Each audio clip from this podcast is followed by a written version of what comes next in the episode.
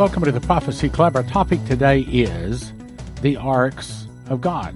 Now, I realize that may not sound real exciting, but actually, this is going to be extremely exciting. As a matter of fact, I'm going to suggest you're going to probably want to send this out to all your friends. They really want to look at that. So, what are the arks of God? Actually, there's four, but I'm going to just start with three. As a matter of fact, I, I don't even think I'll be able to get through it. I'll probably have to break that into, into several segments.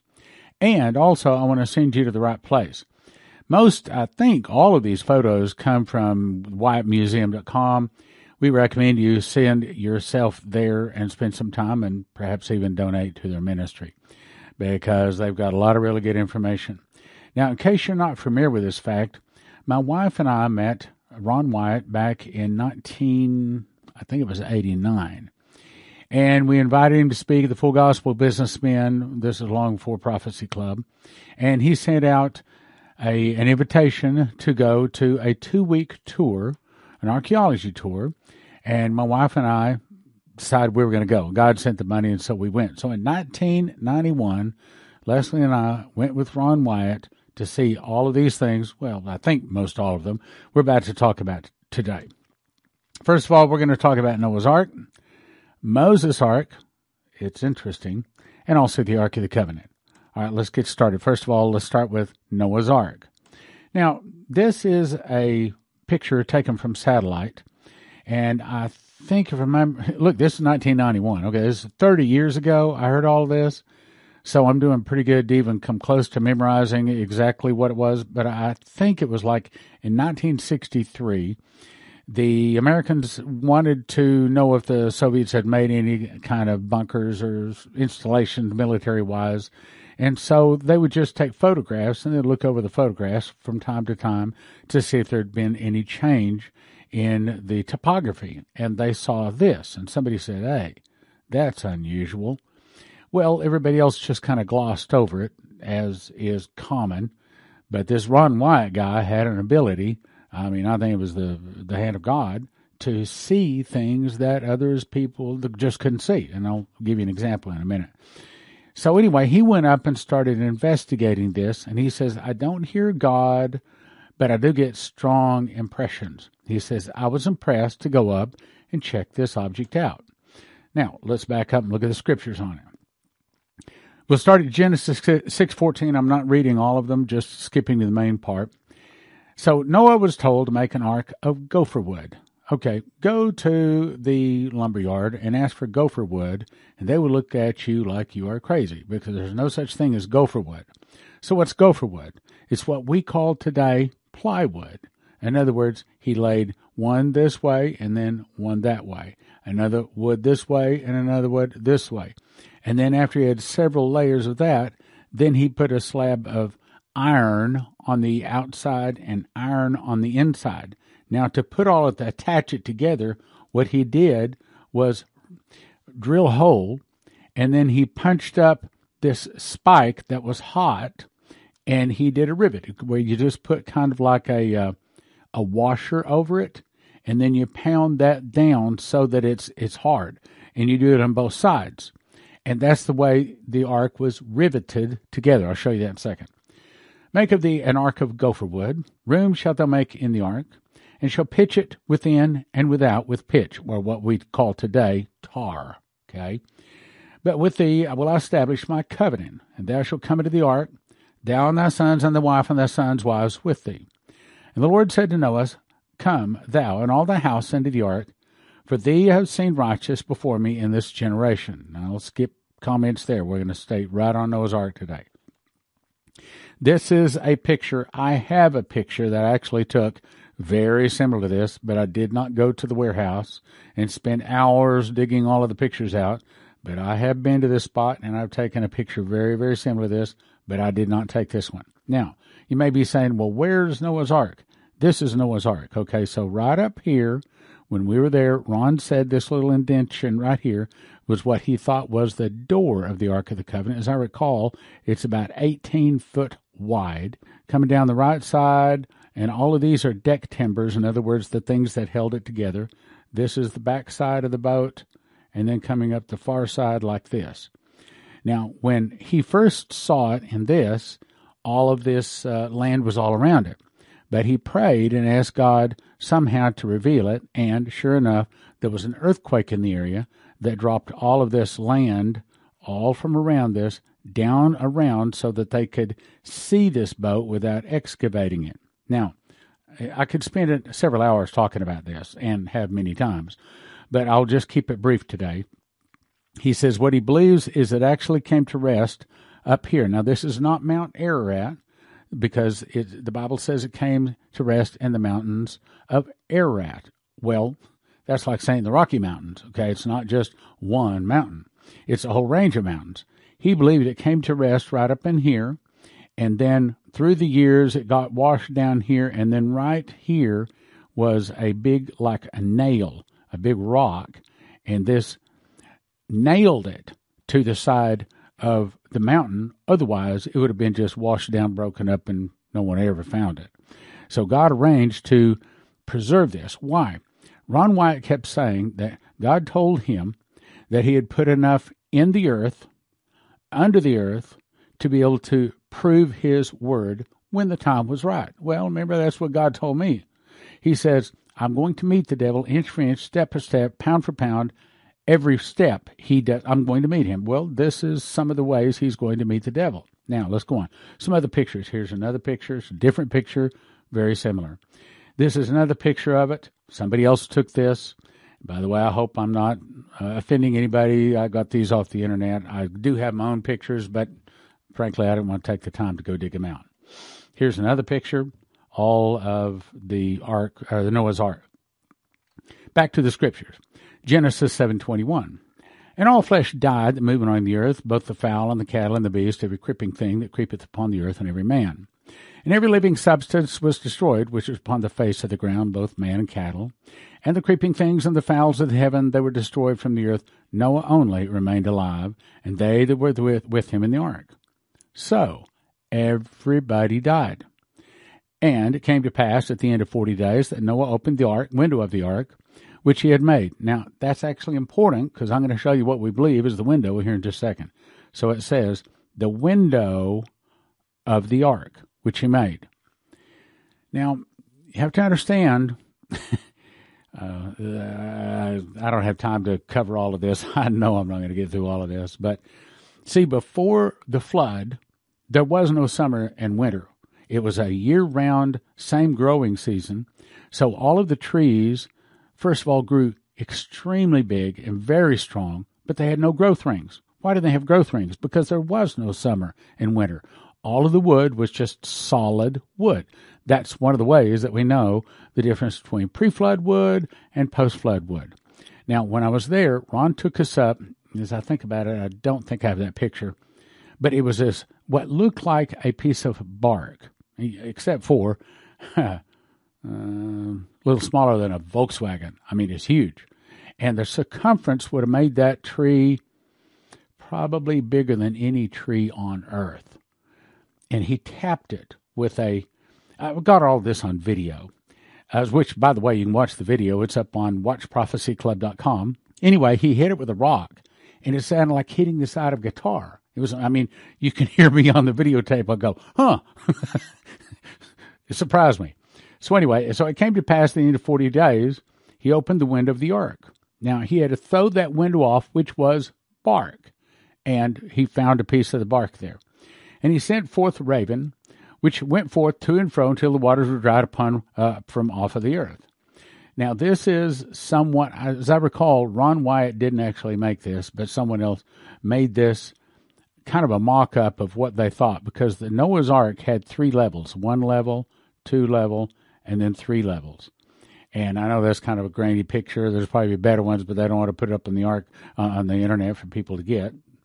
This is uh, a deck timber that him and some archaeologists uh, found there. He did a lot of tests on it, and essentially, yeah, that's the gopher wood. This way, this way, with iron on this side and iron on that side, with the the uh, uh, the rivets holding it together and he's done experiments on that and all kinds of tests, but I'll skip on.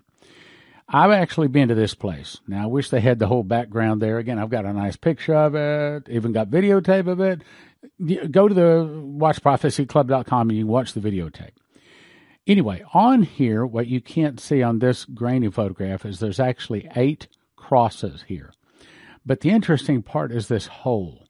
Because, you know, we would think to just drill a hole straight through the rock. Oh, by the way, what is this? Well, that's what he calls an anchor stone. Uh, how can I explain? I need something to explain. Oh, here we go. Okay, let's say let's say that this is the boat. Okay, so it it was like a washing machine. It rained for 40 days and 40 nights. I mean, we had water coming down, we had the the crusts of the earth broken, we had water coming up, and so the boat was was was like this. So they had to have a stabilizer. So he believed that there was 12 stones that were hmm, how can I do this? I'm kind of doing this impromptu. 12 stones that were suspended off of the end like this. So try to imagine a bunch of stones down here. And th- the reason is because that way, if the wind is blowing from this direction, it would automatically then orient the boat like this. That way, as the waves are going like this, they would be riding the waves. Because if they didn't have that, then it would tend to cause the boat to tip over. Also, as these anchor stones are down here, when the boat goes down, the anchor stone tends to hold it in the water. And as the boat goes up like this, the anchor stone would would sink. And so those anchor stones kept the boat oriented into the wind, or yeah, into the wind. Actually, it's the back part of the wind. And it also, instead of doing this, the boat was just doing this. It stabilized the boat. Well, as he started coming into this area, I can see right now I'm not getting through this whole thing. I probably had to do this several times, uh, over several days. Anyway, so as he started getting to the close part where he's going to land, these anchor stones were deep at various levels. So as one of them would hit, he would cut that off and just let it go ahead and, and drop. Then the winds continue to blow him up into where he's going to finally land, and eventually maybe only one or two uh, anchor stones are actually left on the boat to actually anchor it as it stops. Well, he said as he went there,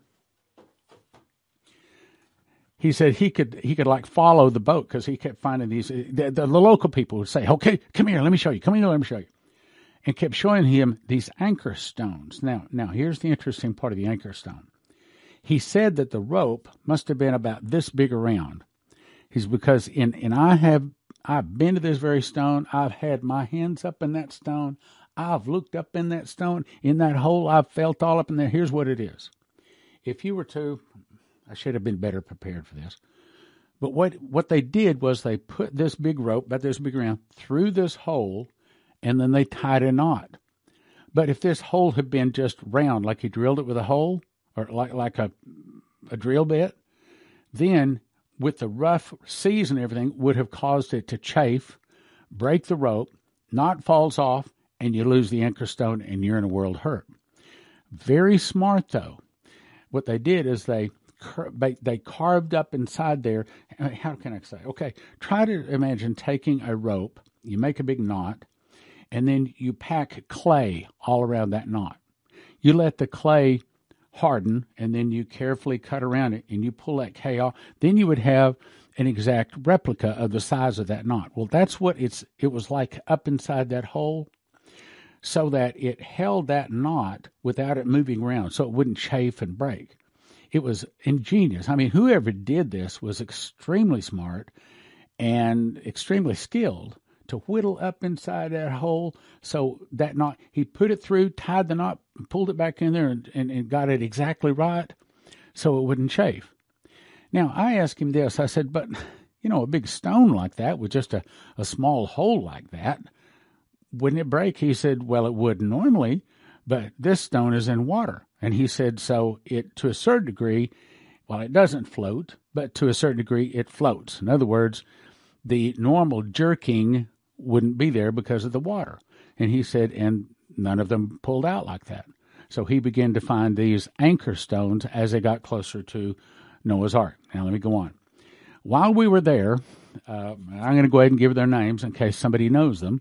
But good friends of mine in uh, Omaha, Nebraska at the time, Frank and Debbie Barnes, I invited them to go to this Noah's Ark tour with us. They went there. We were walking around, Frank and Debbie Barnes, the one that actually found this rivet right here. This is actually a rivet. In other words, where they they, they have the, the gopher wood, they drilled a hole, they put the washer over it, and then they hammer it down. This is a hammered down rivet. See, because in nature, you don't get exact straight lines, you don't ex- get exact 90 degree angles, and you don't get exact circles. So this is not natural. This is a different one, not natural. Here you can see this is probably the big washer that they used out here. You can see the washer kind of right here. But this is a rivet, meaning first you would run into iron, and he did. And then behind that, it was petrified wood. How do we know it's petrified? How do we know it's pre-flood wood? Because there's no growth rings. You see, I mean, there's there's too many things like this. Again, we went to Noah's. Matter of fact, I I've got a piece of Noah's Ark upstairs, and I probably I, threw this together real quick. I, I could actually make a pretty interesting presentation if I took the time to. But anyway, let's go ahead.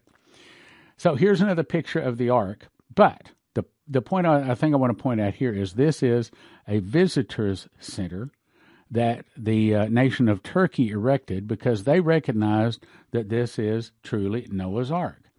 And you see those little dots on there? I don't know for certain, but I have other pictures, and those are probably sheep.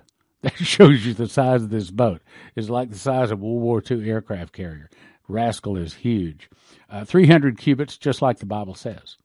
Now let's go to Moses' Ark. Now I go. There's a. I can spend a couple of hours on Noah's Ark, but I'm, I'm going to try to cover as much as I can today. Now let's talk about Moses' Ark.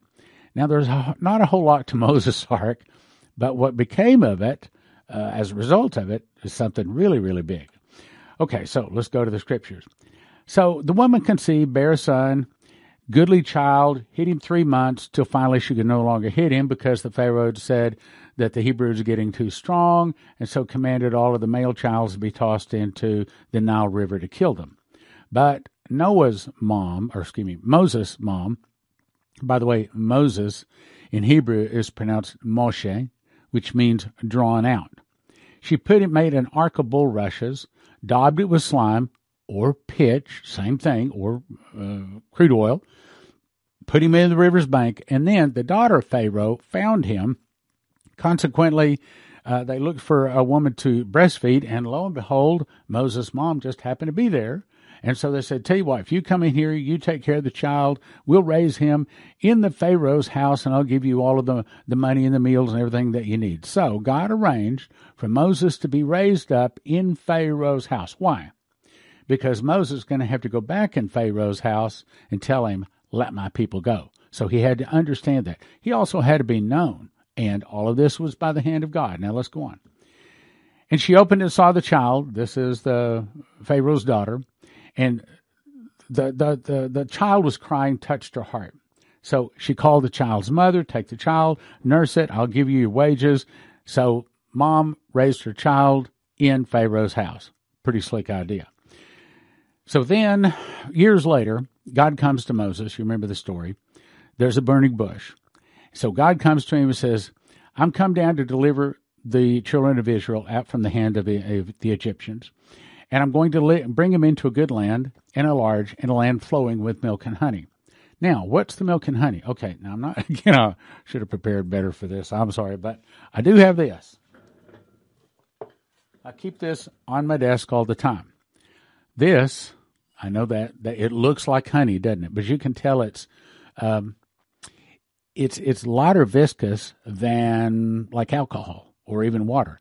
This is actually yellow crude oil, and I'm going to try to hold it up close so you can see. Maybe the light's getting on it good. This is yellow crude oil. And if I take that cap off, I have a visitor maybe coming to my office sometime, I'll take the cap off. You can smell propane, butane, uh, it's all kinds of crude oil, um, gasoline, kerosene, because this is yellow crude oil. When he says, Get you up, I'm, I'm sending you a land flow with milk and honey, we believe this is a honey. In other words, if you look at this, there, does that help you see it a little bit better? That's that's the light that I stick up here so you can see my face. There. This yellow crude oil. We believe that that's talking about the honey. Now, when uh, Andy Sorrell, and I believe it was 1973, drilled a hole in uh, western Israel to 20,232 feet, he hit yellow colored crude oil or the honey colored crude oil. He tried some, he, bit, he drilled some other ho- holes and he had a light showing of natural gas. And he said that it came out of sand as white as table salt. So we believe when God says, I'm sending you a land flowing with milk and honey, the way we would say today, I'm sending you a land that, that flows with gas and oil. Interesting, huh? And uh, of course, I've found 30 scriptures that says in the last days, massive amounts of oil will be found in, in, in Israel. And I guess I'll say one more thing. June 14th of 2008, after I spoke in Amarillo, that was the night the Lord spoke to me audibly and said, quote, Stan, I will give you the money to drill the well in Israel. And I said, the oil well in Israel? but there was no answer. It was like, no, son, that's all I'm going to say. Uh, so, so I believe there'll be a time when we get to go over and drill for that oil. Okay, so let's go on with the story here. Taking way too much time. Good land, a large, flowing with milk and honey, into a place of the Canaanites, Hittites, Amorites, Perizzites, Hivites, Jebusites, or what is today largely Israel, but there's more. Verse 16, but lift thou up thy rod and stretch thine hand over the sea and divide it. In other words, this is where they're going to walk through on dry ground through the midst of the sea. And the Egyptians pursued in, went in after them. Now, I'm going to show you something you probably haven't seen before. Even all the Pharaoh's horses and chariots and horsemen. And it came to pass in the morning watch that the Lord looked down on the host of the Egyptians through the pillar of fire and the cloud, and, here it is, troubled the host of the Egyptians, and took off their chariot wheels, and so that their chariots would drag heavily. Okay, in other words, so so an east wind hit the the the, the Red Sea and hit it so hard it caused walls of ice. The Bible says it was congealed or ice. And the children of Israel went down in, but they weren't all the way across when all of a sudden God let released the Egyptians. So as the Egyptians are catching them, God has the angels take off their chariot wheels off of the chariots to slow them down, to give the children of Israel time to get on across uh, the Red Sea. Now, I think that's interesting because if we were to go down into the Red Sea, would we expect to find the chariot wheels on the chariots? Or would we expect to find the chariot wheels off of the chariots? Well, if the Bible is true, and of course we know it is, we would expect to find the chariot wheels off of the chariots. Now, we would expect to find some, uh, say, like this is a wheel, okay? We'd expect to find some look like that. We'd also expect some to find like, you know, with the, the axle sticking up like that. We might even find some like that, okay? So we'd expect to find the chariots dismembered or dismantled heavily. So the Egyptians said, Let us flee from the face of the Israel, for the Lord fight us for them against the Egyptians. So Ron Wyatt went down and did some scuba diving in the Red Sea, where he believed that the uh, whole Red Sea incident took place. And guess what he found? That's right, he found chariot wheels under the sea. Now, you may be saying, well, what is that? Okay, well, so let me show you. So, this is the round part of the wheel, okay? And then what is this? This is the axle of the wheel sticking up. In other words, we got the wheel and then we got the axle sticking up. So that's what you're looking at in that picture. Here's another one. Now, this, where is someone has, has overlaid a six spoke wheel. We go into the um, Antiquities Museum there in Cairo. I've been there. And this is what the six spoke wheels of the chariots look like. So they've kind of drawn that in to help you to see it a little bit better. Here's another one. Same thing. One, two, three, four, five. Kind of hard to see. And that is a wheel. Well, just wasn't one or two of them. They were all over. Now, Ron took this picture. He said this one was gold covered. He said, now the wood inside, of course, some 3,000 years later, 2,500 or whatever it was, uh, the, all the wood was rotten out of it. he didn't want to destroy it, so he didn't touch it, just took a picture of it. But he said this is probably Pharaoh's chariot because it was golden covered chariot wheel. Probably the whole thing. If they looked down there long enough, they'd probably find the whole gold covered chariot down there.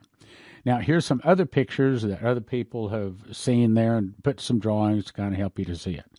So it's further proof to say, yes, the Bible is true. It really is. It's true.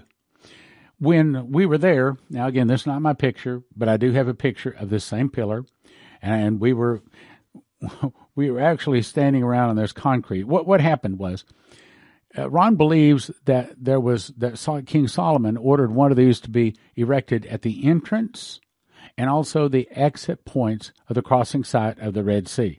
And you'll have to go to Ron, Ron Wyatt Museum and watch the videos, and it'll tell you all of the the ancient writing they found on it and all this. Anyway, so somebody came along and put it up in concrete so it wouldn't fall over anymore. But that's marking the exit point, as I recall. Back to the scripture. Exodus fourteen twenty six. And the Lord said to Moses, Stretch out thine hand over the sea, and the waters may come again upon the uh, Egyptians, upon their chariots, and upon their horses. Moses stretched forth his hand over the sea, and the sea returned to its strength. In other words, those ice walls begin to melt. Now, say something else. A little hard to explain here. So when that east wind hit the Red Sea, it hit in one place, but as it went out, it expanded out in kind of a, a, a V format. And we believe that the entrance was on the far side. And what happened was when those ice walls begin to break, I don't know if you can see this here, but as they begin to break on the far side, okay, those ice walls begin to break, then the water would begin to come in like this. So we've still got ice walls, but now water is flowing in back behind the Egyptians and it's filling that up. Of course, you can imagine the Egyptians turn back and they see this wall of water. They're in trouble. Well, that wall of water then hits those Egyptians and just, of course, it drowned them, but they're rolling and they're rolling and they're rolling and they're rolling. And I'm going to show you the scriptures here in just a second. It washed them up on the shore. Why? Because it turned all of their gold, all of the most advanced weapons that the world had, because the Pharaoh's army was the greatest army on the earth at the time. So it turned all of the weapons of the greatest army over to the Hebrew slaves. Watch. Moses stretched forth his hand to the sea and returned to his strength. Early in the morning appeared, and the Egyptians fled against it, and the Lord overthrew the Egyptians in the midst of the sea. And the waters returned and covered the chariots and the horsemen and all the hosts of Pharaoh that came into the sea after them. There remained not so much as one of them.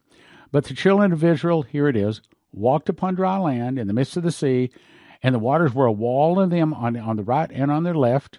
And the blast of the nostrils of the waters were gathered together, and the flood stood upright as a heap, and the depths were congealed or frozen, their walls of ice congealed in the heart of the sea. And the enemy said, I will pursue, I will overtake, I will divide the spoil. My lust shall be satisfied upon them. I will draw my sword, my hand shall destroy them. Thou didst blow with thy wind, the sea covered them, and they sank as lead in the mighty waters. Okay, there's another scripture that says, and they found the Egyptians dead upon the seashore. I thought that was next, but it's not, but we'll go on. So that's the second ark. And I'm going to try to go on to the third ark here. Third ark is the Ark of the Covenant. Now, again, in 1991, Leslie and I went on this tour with Ron Wyatt. And no, I have not seen the Ark of the Covenant nor have I been in the cave where the Ark of the Covenant is. However, he did take us down into a cave, and I have videotape of this. I think it's on WatchProphecyClub.com to prove it. But we were down in this cave, and Ron Wyatt said that we were within a stone's throw of the Ark of the Covenant at the time. And I looked over and I saw an area. Now I couldn't take you back. Thirty years later, I, I, I couldn't find the place if you if you took me there. So don't think I know where it is. I, I don't. But I do remember I turned over and I thought, hmm, that's where he got in. I didn't say anything, but I thought that's that's the more modern entrance. Let's go on though. So this is uh, an artist rendering of something similar to what the real Ark of the Covenant looks like. Now, Ron Wyatt told me he has changed several things in case some enterprising person decided they wanted to make the thing. So it's not exact, but it's close enough to get the point. There's a couple of things I need to point out. One, Ron Wyatt said, This is the lid, all of this right here. This is the lid. And he said that that was 600 pounds of solid gold. Uh, tain't no one man can lift, lift that. you got to have a bunch of people. Also, this is the mercy seat. Now, why do they call it the mercy seat? Because this is a chair. This is the throne of God on earth. And if you notice right here is the triangle. Where does God say he will commune with them between the cherubims? This is a cherubim. This is a cherubim. And then inside that went the Ten Commandments, and then the poles covered with gold. The whole thing covered with gold is right here. Now, some people believe that this is some kind of like a capacitor. It uh, gathers energy around it. Uh, maybe it's a capacitor, maybe it's not, but it does or it did hold the glory of God. It does not hold the glory of God anymore because God is in our heart today. As a matter of fact, Ron Wyatt says, Oh, yes, I've touched it, I've handled it. He said, Because the glory of God's not there anymore. The glory of God is in us. Here's another render's uh, artist draw- drawing of it. And of course, the blood of the goats were on the west side, excuse me, the east side, and then the blood of Jesus was on the west side of the Ark of the Covenant. This is an angel with the wings. This is uh, the angel with the hat there. This is the scepter, which he said, again, this is not exact, but it's close enough for you to get the point. Here's a different kind of an artist drawing. And the, the, you can go to Ron Wyatt Museum or something. Look up Ron Wyatt. You, you, you'll find it. Uh, back at the beginning of the video, it shows you what it was. Uh, but that's a pretty good analogy or, or, or drawing. Makes it very similar. Exodus 25:10, and they shall make an ark of shittim wood, two cubits and a half, or about two foot by three foot. Shall be the length thereof, and a cubit and a half the breadth thereof, and a cubit and a half, as I recall, I think that's that's correct. And thou shalt overlay it with pure gold, within and without shalt thou overlay it, and thou shalt make upon it a crown of gold round about. These are not correct. These drawings are not correct. That's not way the Ark of the Covenant looks. Anybody that says this is, they haven't seen the real Ark of the Covenant. Thou shalt cast four rings of gold, put them in the four corners thereof, and the two rings shall be in one side of it, two rings on the other side of it. And thou shalt make staves of shittim wood and overlay them with gold, and thou shalt put the staves and the rings by the sides of the ark, and the ark may be borne by them. That's how they moved it, by these big long poles. The staves shall be in the rings of the ark, and they shall not be taken from it. And thou shalt put in the ark the testimony, or the Ten Commandments. This is Ron and another person inside the um, the cave near the Ark of the Covenant, where they're doing some work. This is one of the entrances where they were working. Thou shalt make a mercy seat of pure gold. Again, a mercy seat. Two cherubims of gold, two ends of the mercy seat, all according to that. Their faces shall look one to another, as that one did. Thou shalt put a mercy seat above the ark. I will commune with thee from be- above the mercy seat and from be- between the two cherubims. This is a picture. He said, I can't get a picture. He said, because every time I do, it blurs my film, whether it's photograph or whether it's video. He said, I've taken a video, like say the Ark of the Covenant is here, and he says, I can see cave, cave, cave, blur, cave, cave, cave, cave, blur, cave, cave. He's I, I can't take a photo, I can't take a video. So this is someone, it might have been probably with Ron's help, that went in and drew this is what you're seeing. In other words, the top picture is helping you to see the top drawing is helping us to see what's in the bottom picture so that we can understand it. So this is the mercy seat here. This is the top of the mercy seat. This is actually what it looks like. And there's the drawing, and I'll let you pause and look at it more. Here's a different artist's drawing. Again, do not expect that to be exact, but it gives you an idea. Again, a different artist's drawing. Thou shalt put the mercy seat above the ark, and it is. Now, why is that important? Because when Jesus was crucified, it said that the rocks were rent. And the when the sword went into his side, out came blood and water, and it went right down this crack, and this crack went through the escarpment down the lid that on the stone box, cracked, not by accident, of course, cracked, and it allowed the blood to go in and drip on the Ark of the Covenant. Here's a better way to look at it. So the sword went in and released the blood and went down through and dripped on the Ark of the Covenant, fulfilling all of the Levitical covenants concerning sacrifice. Because if Jesus' blood did not land on the Ark of the Covenant, then he did not fulfill the uh, the requirements of a, a sacrifice. And of course, it did, and he is, and he is truly the Lamb of God. Here's a better drawing of it. So here's Jesus. Here's the blood coming down. Um, and I'm sorry, I don't know who drew, drew this. as a fabulous drawing.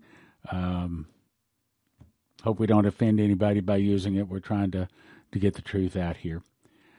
This is the tabernacle, another drawing of it. So this is where the Ark of the Covenant was in the tabernacle. So here's a summary. The first ark of Noah saved the righteous. All sinners were destroyed. Second ark saved Moses, which saved all Israel. All the sinners of Pharaoh's army were destroyed. The third ark saved the righteous. All sinners judged without remission. Final ark is the home of the righteous. So, briefly, let's talk about the final ark. John said, I saw the holy city, New Jerusalem, coming down from God out of heaven, prepared as a bride adorned for her husband. I heard a great voice out of heaven saying, Behold, the tabernacle of God is with men, and God is with them, and he shall dwell with them, and they shall be his people, and God himself shall be with them and be their God. And God shall wipe away all tears from their eyes, and there shall be no, no more sorrow nor death. Now there, there should be no, no more tears. God shall wipe all tears from their eyes. There should be no more death, nor sorrow, nor crying, nor pain. Neither should there be any more for, uh, pain for the former things that passed away. I, I butchered that, but read it. Now, here's the question Which one of these more accurately is described as being what the real tabernacle or the New Jerusalem looks like? Well, here's a hint. They're all, it's made of gold, but it's clear as crystal. So this is what it actually looks like clear as crystal, transparent as crystal, clear as glass. I just stand and I am in front of the church that is the new sign that you guys gave us, and I wanted to say thank you, thank you, thank you, thank you. That's Whataburger. That's our new sign. That is all lighted up. People pull through Whataburger and they place the order here, and they have to look up at our sign. And this is my thank you to all of you. You gave us that sign. Thank you, thank you, thank you. Terry Saka is a prophecy student and he reads his King James Bible and he believes in winning souls so much he is supporting the Prophecy Club so that we can win more souls. So if you want to support someone that loves prophecy and wants to win souls, I'm going to send you to cornerstoneassetmetals.com where you can get all sorts of precious metals, gold, silver, rhodium, palladium, and things like that. cornerstoneassetmetals.com.